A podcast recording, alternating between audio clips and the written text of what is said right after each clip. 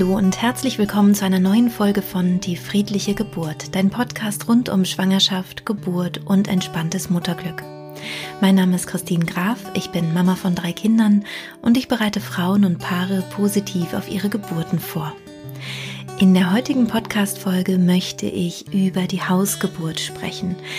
Und äh, zwar wird es hier jetzt keine Listen von mir geben, was du alles besorgen musst für eine Hausgeburt vielleicht, sondern es wird eher darum gehen, was sind die Vorteile, was sind vielleicht die Nachteile einer Hausgeburt und wie ich das ganz persönlich beurteile oder sehe. Ich wünsche dir ganz viel Freude mit dieser Folge. Beim Thema Hausgeburt streiten sich tatsächlich die Geister. Ähm, es gibt einige Ärzte, die Hausgeburten für unverantwortlich halten. Und es gibt viele, viele Hebammen und auch Ärzte, die sagen, das ist absolut vertretbar, man kann eine Hausgeburt machen. Das ist natürlich für mich ein bisschen schwierig, mich da zu positionieren, weil ich weder Hebamme noch Ärztin bin. Aber ich habe ja selbst drei Kinder geboren und Erfahrungen gesammelt. Ich habe bei allen drei Kindern eine außerklinische Geburt geplant. Ähm, mein zweites Kind ist aber dennoch im Krankenhaus geboren. Das heißt also, ich hatte eine Geburt im Geburtshaus, eine Geburt im Krankenhaus und eine Hausgeburt. Ich kann also zu allen drei Geburtsorten etwas sagen, zumindest aus meiner eigenen Erfahrung. Ich persönlich habe mich für eine außerklinische Geburt entschieden, weil ich mich zu Hause oder auch im Geburtshaus am sichersten gefühlt habe.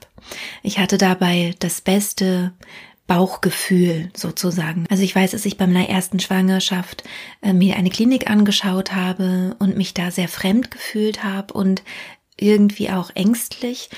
Und dann, als ich mir ein Geburtshaus angeschaut habe, mich sofort wohlgefühlt habe und ähm, ja, einfach den, das Gefühl hatte, hier fühle ich mich besser aufgehoben für die Geburt. Das war aber meine ähm, Intuition, das war mein inneres Bauchgefühl. Und das ist eben auch sehr, sehr wichtig, dass wir dieses innere Bauchgefühl auch wirklich ernst nehmen.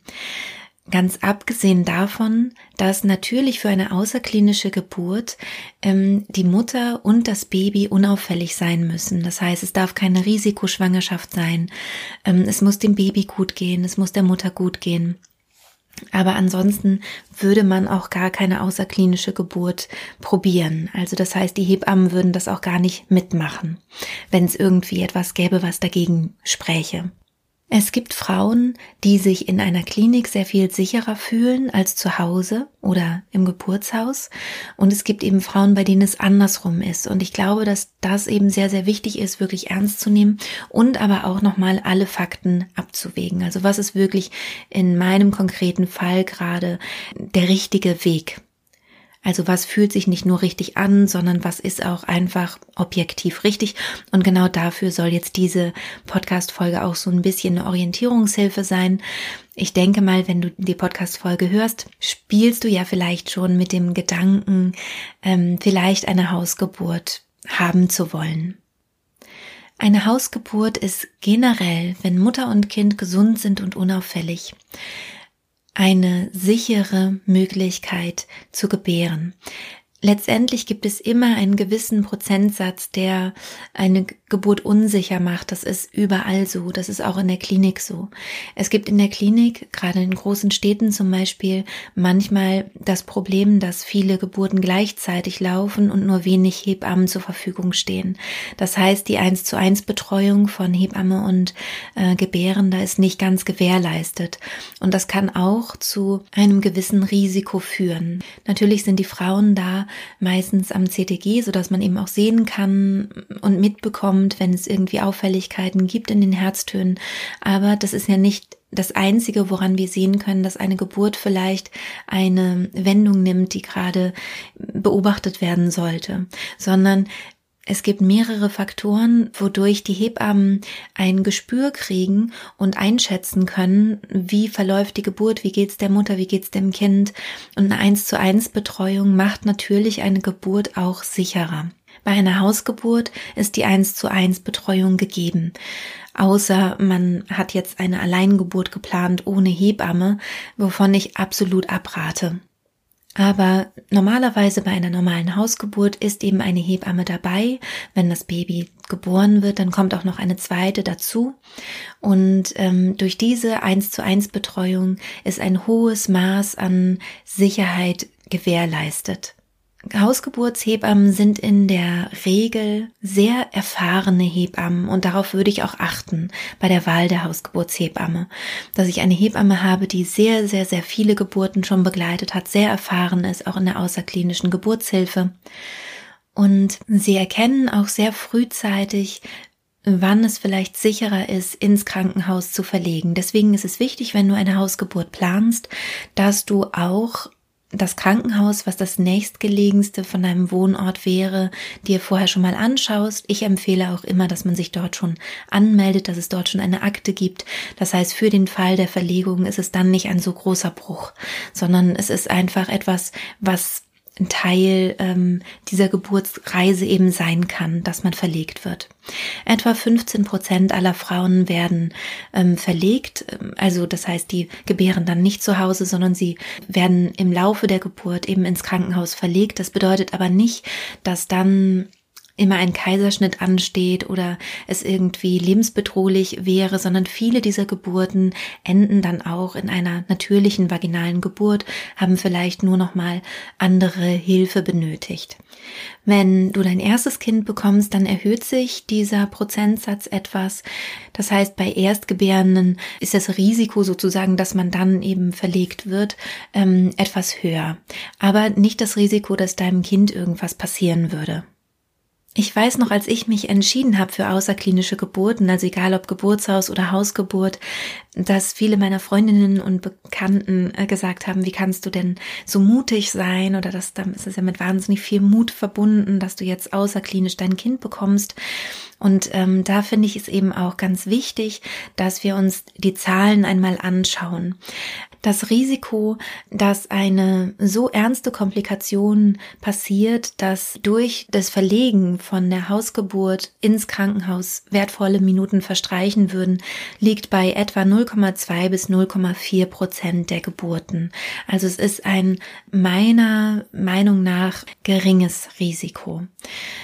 Das muss natürlich aber trotzdem jede Frau selber für sich erspüren und selber für sich entscheiden, ähm, ob sie sagt, okay, dieses Risiko von 0,2 bis 0,4 Prozent etwa, das gehe ich ein, oder ich sage, nein, ich möchte eben lieber in, in der Klinik sein. Das ist ja auch völlig ähm, legitim. Also beide ähm, Schlussfolgerungen sind absolut legitim. Das heißt also, bei den Verlegungen, bei diesen etwa 15 Prozent der Frauen, die dann ins Krankenhaus verlegt werden, ist es eine ruhige, langsame Verlegung. Also es ist nichts Hektisches, sondern es ist vielleicht, weil es einen Geburtsstillstand gab oder weil die Herztöne des Kindes langsam nicht mehr ganz so gut sind.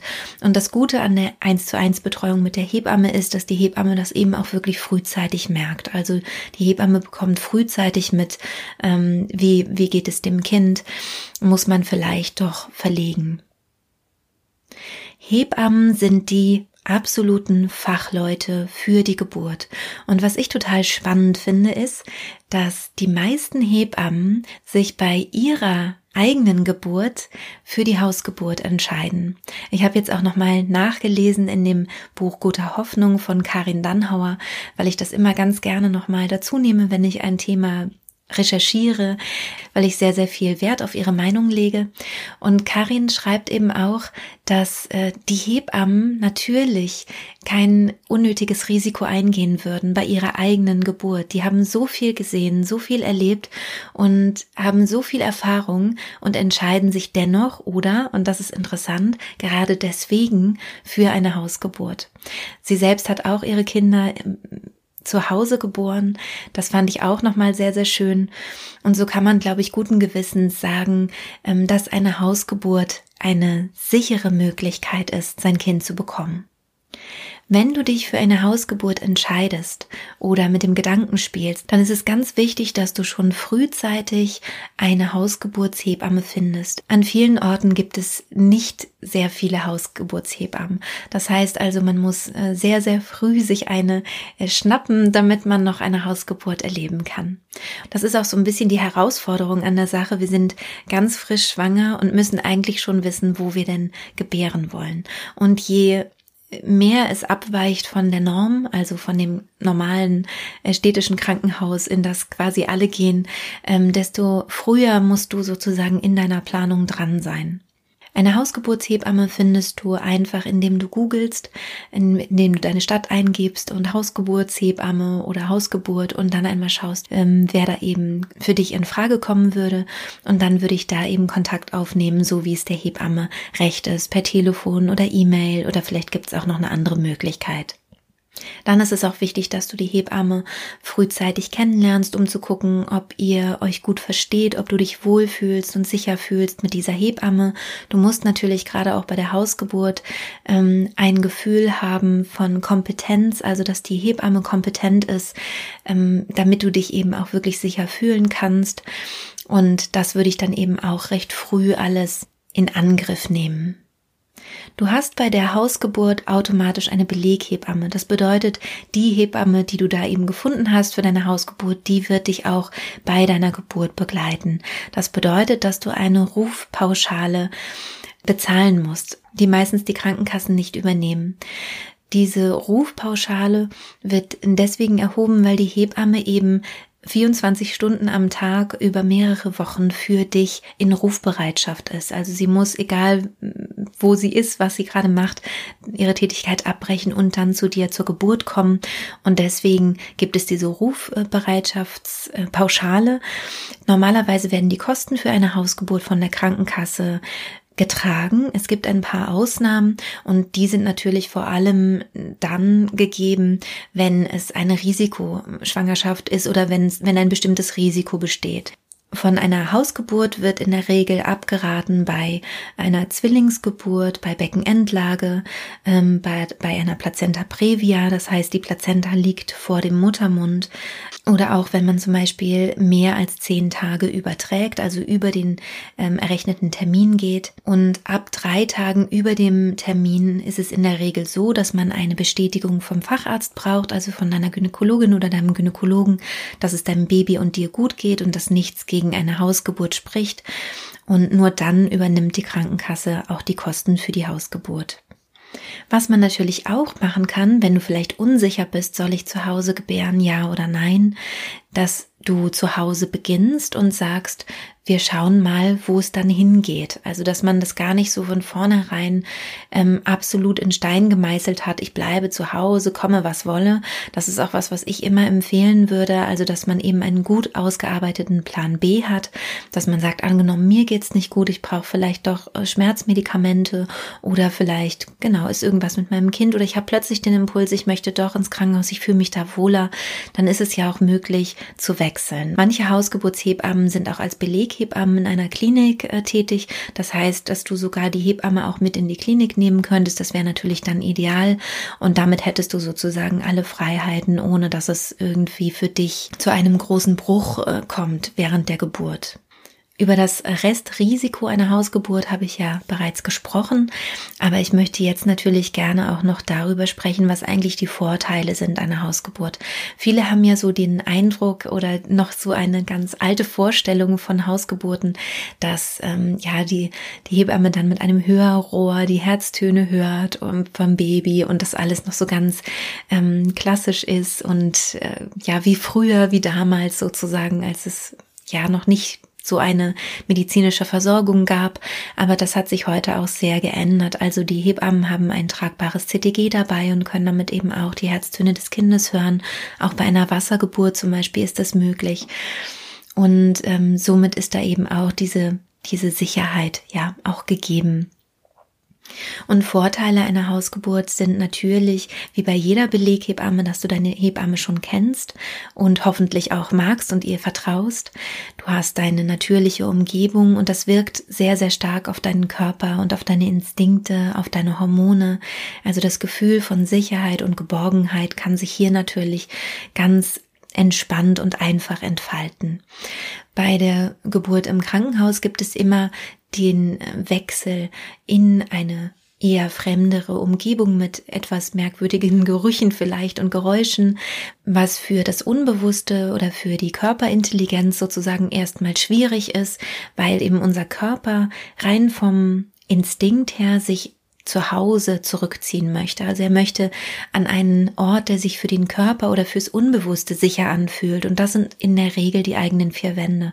Das heißt, wir brauchen, wenn wir ins, in die Klinik wechseln, eine Art Trick, dass wir uns nämlich einen geborgenen, sicheren Ort innerlich vorstellen. Darüber spreche ich auch in vielen anderen Podcast-Folgen, gerade auch ganz zu Beginn meines Podcastes, dass wir uns also in einen inneren Raum zurückziehen, in dem wir uns sicher fühlen. Und dann ist eben auch ein Ortswechsel Wechsel nicht mehr so eine Herausforderung, gerade auch wenn wir das vorher viel trainiert und geübt haben. Das heißt, auch wenn du mit einer Hausgeburt startest und dann vielleicht verlegt wirst oder gerne selber ähm, in die Klinik wechseln möchtest, dann wäre es eben sinnvoll, dass du sozusagen deinen Hausgeburtsort innerlich in deiner Fantasie, in deiner Vorstellung bei geschlossenen Augen mitnimmst in die Klinik. Und dann kann eben auch so ein Wechsel sehr gut und ähm, positiv verlaufen.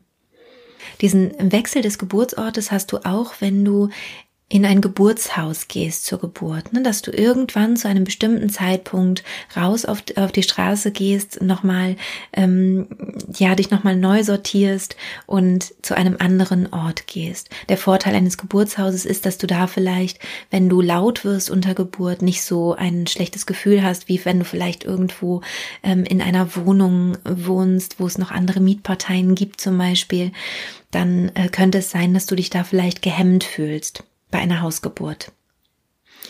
Eine Hausgeburt kannst du natürlich noch mal ganz anders gestalten. Also du kannst äh, die Räume so gestalten, wie du das möchtest. Du kannst, wenn du zum Beispiel mit meinem Kurs dich vorbereitest, vorher eben auch immer schon an dem Ort üben, also üben in die Tiefe, Entspannung, in die Trance äh, zu gehen, an dem du auch dein Kind bekommen möchtest. Vielleicht ist es in deinem Bett, dann kannst du es dort so gestalten, wie du es möchtest. Vielleicht hast du aber auch eine Badewanne, in der du das Kind bekommen möchtest, dann kannst du dort schon mal alles ähm, so gestalten. Ich finde es auch toll, wenn man sich zum Beispiel Affirmationen an die Wände hängt, die einen ähm, stärken können für die Geburt. Du kannst äh, einen Duft dir aussuchen, der im Raum äh, sich bewegt während der Geburt. Du kannst einfach alles so machen, wie du es gerne hättest. Und du hast natürlich eben auch deinen Partner oder deine Partnerin dabei zu Hause. Und ähm, du kannst, und das war für mich tatsächlich bei meiner Hausgeburt ein ganz, ganz toller Punkt, den ich zuvor unterschätzt hatte. Du kannst nach der Geburt direkt ähm, ins Bett gehen also nachdem du geduscht hast, ins Bett gehen und das Wochenbett beginnen. Das heißt, du bleibst mit deinem Baby die ganze Zeit ganz nah und ganz verbunden und das ist natürlich ein wunder, wunderschöner Start ins Wochenbett. Aber wie gesagt, es gibt eben auch keine Garantie. Es kann natürlich sein, dass irgendetwas passiert ist, was dann nachträglich doch nochmal die Verlegung ins Krankenhaus äh, verursacht. Also das kann natürlich auch sein. Ne? Das ist irgendwie da noch mal eine Unterstützung braucht und man dann vielleicht eben doch nicht das Wochenbett gleich ähm, so starten kann, wie man sich das erhofft hat oder gewünscht hat. Also ich glaube, es ist wichtig, dass man da realistisch bleibt, sich also nicht versteift auf die Hausgeburt, sondern sagt, ich beginne zu Hause, ich bleibe auch so lange zu Hause, wie es mir gut geht, wie es mir gut tut, wie ich mich wohlfühle, wie es meinem Kind gut geht. Und wenn es sein sollte, dass wir wechseln, dann wechseln wir eben, egal zu welchem Zeitpunkt, dann gehört das eben zu meiner Geburts Geburtsreise dazu. Je offener du da bist, ähm, desto weniger machst du dir Druck und ähm, desto größer, denke ich, ist auch die Wahrscheinlichkeit, dass du das alles gar nicht brauchst, sondern einfach dann zu Hause, wenn es dein Wunsch ist, dein Kind bekommen kannst. Es gibt ja auch manchmal Hausgeburten, die gar nicht so geplant waren, sondern die einfach zu einer Hausgeburt geworden sind, ähm, weil die Geburt so schnell ging und vielleicht unterschätzt wurde. Und viele Frauen sind dann baff, dass eine Geburt ja auch zu Hause einfach so passieren kann, ja. Und ähm, das finde ich dann auch immer ganz schön, weil es eben trotz aller Komplikationen, die es ja geben kann, ähm, in der Regel ein natürlicher Prozess ist, der eben auch auf eine ganz gesunde und natürliche Weise vonstatten gehen kann. Natürlich ist eine gute Hebamme wichtig, dass du eine gute Hebamme an deiner Seite hast. Wie gesagt, dass du ihr vertraust, ähm, dass sie kompetent ist. Und sie wird dir natürlich noch ganz viele Dinge sagen, die du vorbereiten sollst, die du da haben sollst. Da hat jede Hausgeburtshebamme auch ihre eigene Checkliste. Ganz klassisch wäre zum Beispiel, dass du Handtücher dabei hast, dass du vielleicht auch Molton-Unterlagen dabei hast oder ähm, etwas anderes, was unter, deinem, unter dem Geburtsort sozusagen liegen kann. Kaffee wird auch oft gewünscht. Das liegt daran, dass der Kaffeesatz sehr, sehr gut ist als Dammschutz, wenn das Baby kommt. Also das heißt, ähm, das Koffein, das weitet die Blutgefäße und macht alles schön weich und ist auch durch die Wärme sehr, sehr angenehm. Das heißt, die Frau kann nochmal anders loslassen, wenn wirklich das Köpfchen geboren wird. Sowas zum Beispiel wünschen sich viele Hausgeburtshebammen, dass man das vorbereitet hat. Und wie gesagt, dann gibt es eben noch ganz viele individuelle Dinge. Und klar, wenn du vielleicht keine Badewanne hast, die groß genug ist für eine Geburt, dann könntest du dir auch überlegen, ob du einen Geburtspool haben möchtest. Die kann man leihen, man kann sich die auch kaufen. Ähm, und dann könntest du eben in diesem Geburtspool auch eine Wassergeburt zu Hause haben, wenn das für dich eine Option wäre. Die U1 kann gleich von der Hebamme gemacht werden nach der Geburt und für die U2, die so zwischen dem fünften und zehnten Lebenstag gemacht wird, wäre es eben gut, wenn du dich frühzeitig schon um einen Kinderarzt kümmerst, der vielleicht auch bereit ist, nach der Geburt ähm, zu dir nach Hause zu kommen. Das wäre natürlich toll. Manche Kinderärzte machen das noch. Ähm, ich hatte das große Glück bei meiner Tochter, dass ähm, meine Kinderärztin gleich wenige Tage nach der Geburt kam und ja, die U2 dann eben zu Hause gemacht hat. Wichtig ist auch, dass es schön warm ist bei euch zu Hause, also dass es die Möglichkeit gibt, das Geburtszimmer, wo auch immer du dann eben dein Kind bekommen wirst. Manchmal ist es ja auch nicht das Zimmer, was man geplant hat, weil man sich da einfach sehr wohl fühlt, dass man die Möglichkeit hat, es schön warm zu machen, weil der Temperaturunterschied für das Baby sehr groß ist. Mm, es ist ja etwa 36, 37 Grad im Bauch gewöhnt und äh, selbst im Hochsommer ist es einfach kühl, wenn es geboren wird und dementsprechend sollte man ähm, den Raum heizen können. Aber da kann man ja auch, ähm, wenn man nicht so die Möglichkeit hat, sich vielleicht einen Heizstrahler holen oder irgendwie sowas, dass man eben für Wärme sorgen kann. Ja, das war's ähm, von mir zu diesem Thema, zu diesem wunderschönen Thema, wie ich finde, Hausgeburt. Ich freue mich natürlich sehr, wenn du hier etwas für dich mitnehmen konntest und wenn du sowieso vielleicht den inneren Wunsch hattest, eine Hausgeburt zu machen, aber noch unsicher warst, vielleicht konntest du ja auch ein bisschen Mut machen. Wie gesagt, hör aber auch wirklich auf dein Gefühl, ähm, sei auch vernünftig, also schau, dass wirklich alles auch sicher ist, dass du eine gute Hebamme hast, dass alle sagen, nein, gesundes Kind, gesunde Mutter, es spricht nichts dagegen. Es ist vielleicht auch noch ganz sinnvoll, dass das Krankenhaus nicht ganz so weit weg ist, also dass du im Fall der Fälle dann eben auch schnell ähm, medizinische Hilfe bekommen kannst. Und es ist natürlich auch wichtig, dass du einen Partner oder eine Partnerin an deiner Seite hast, der oder die auch ähm, mit dem Gedanken der Hausgeburt gut mitgehen kann. Wenn du gerne etwas dazu schreiben möchtest, vielleicht auch einen kurzen Geburtsbericht über deine Hausgeburt oder ähm, vielleicht hast du auch noch Fragen oder so, kannst du das sehr, sehr gerne machen auf Instagram. Da werde ich wieder einen Post machen zu diesem Thema, zu dieser Folge und darunter freue ich mich dann sehr über deine Gedanken dazu. Und ich wünsche dir jetzt alles Liebe und bis zur nächsten Folge. Deine Christine.